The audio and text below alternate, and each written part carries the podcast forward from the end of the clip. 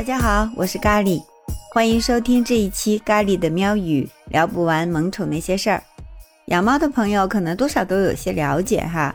现在咱们养的家猫啊，都是古代埃及猫的后代，而且呢，古埃及人认为猫是有灵性的动物，甚至他们还供奉猫神。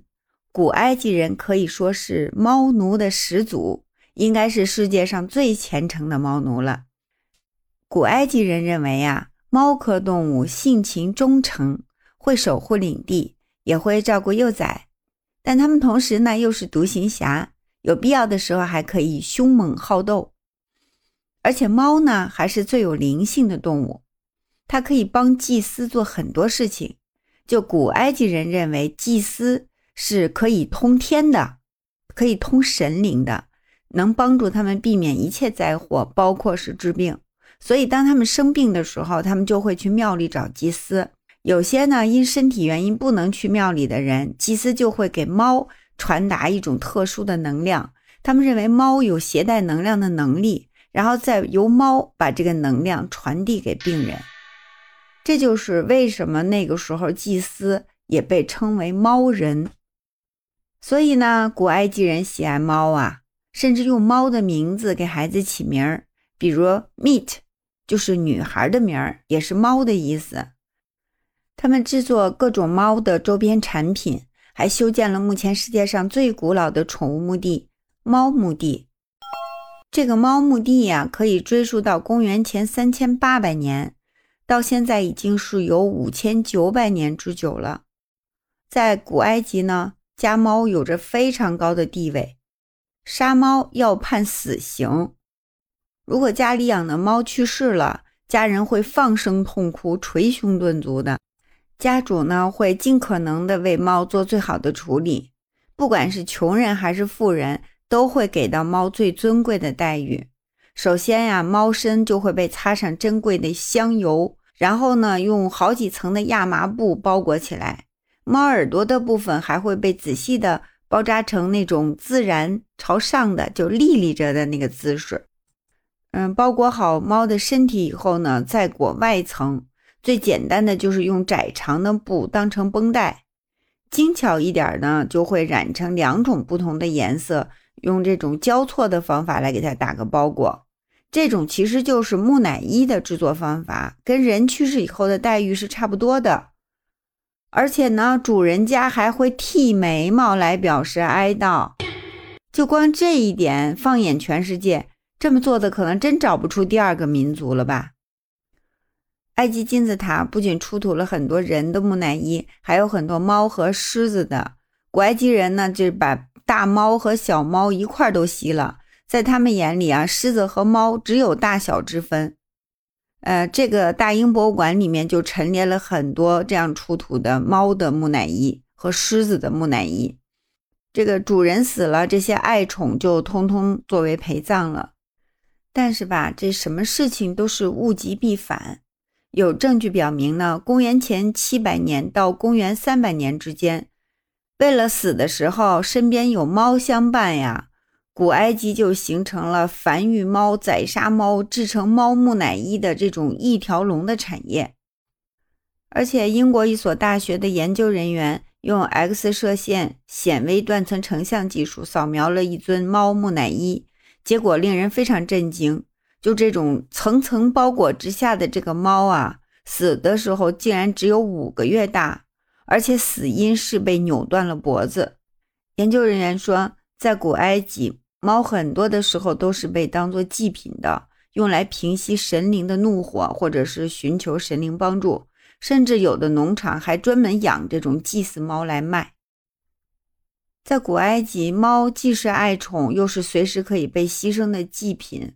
其实这是反映了人类文明的童年期那些蒙昧、充满矛盾的认知。古埃及第二王朝时期，他们对猫的崇拜达到顶峰。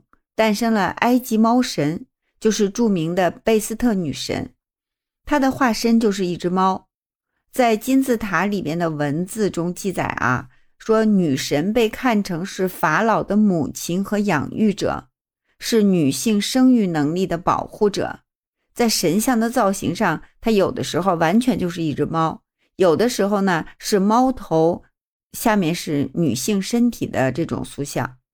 人们对它的崇拜在十七王朝的时候达到鼎盛，许多这个化妆品的容器啊、乐器啊、护身符啊，还有小神像啊，都是用猫或者猫头女身的造型。有的神像还会伴有一群的小猫，显然这是意味着这个人丁兴旺哈。古埃及人把猫奉为圣物，崇拜猫神，但事实上猫神并没有能保佑他们平安，反而给他们带来了灭顶之灾。为什么呢？公元前五二五年，波斯帝国扩张的时候，冈比西斯二世率军进攻埃及。在战争当中，就发现了埃及人对猫的崇拜这个秘密，他就让所有的波斯士兵在盾牌上都画上了这个贝斯特女神的头像，还收集了当地所有的猫。波斯人用猫来阻挡弓箭，甚至把猫当成投掷物。古埃及人根本没有办法攻击这些圣猫，就一败涂地。而且投降之后，波斯人还往埃及人脸上扔猫。最后呢，就是孟菲斯在波斯军围攻之下陷落了，埃及第二十六王朝就宣告灭亡。随后呢，冈比西斯二世被埃及祭司们公认为是新的法老，波斯帝国也就成为了古埃及名义上的第二十七王朝，等于之前的古埃及就灭亡了。而这个佩鲁西昂之战又被认为是有史记载以来的人类第一次心理战。而且这故事还没完，这场战争啊，还引发了一场激烈的数学论证，就说多少只猫可以团灭古埃及？这是公元二世纪，作家波利艾努斯提出了这个奇葩的观点。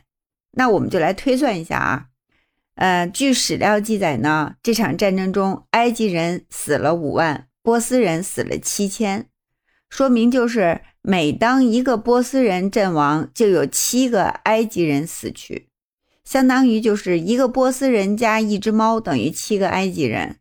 按照当时埃及人口三百六十万来计算，灭掉埃及需要的猫是一百零二万八千五百七十二只。猫的繁殖力是非常惊人的，两只猫平均一年就能生十二只小猫，小猫呢一年就可以继续生育。按此推理，最终得出的结论就是，只需要把两只猫扔到埃及大陆八年，古埃及就能被团灭了。看来呀，爱猫是古埃及人最大的软肋。掌握了这个秘密，入侵者就可以不费吹灰之力了。这个不爱江山爱宠猫，古埃及人那还不能算是最虔诚的猫奴吗？好了，我们这期节目就到这儿，感谢你的收听，记得把你喜欢的节目分享给更多的朋友，也请在右下角评论区留下你想对咖喱说的话。那我们下期节目再见。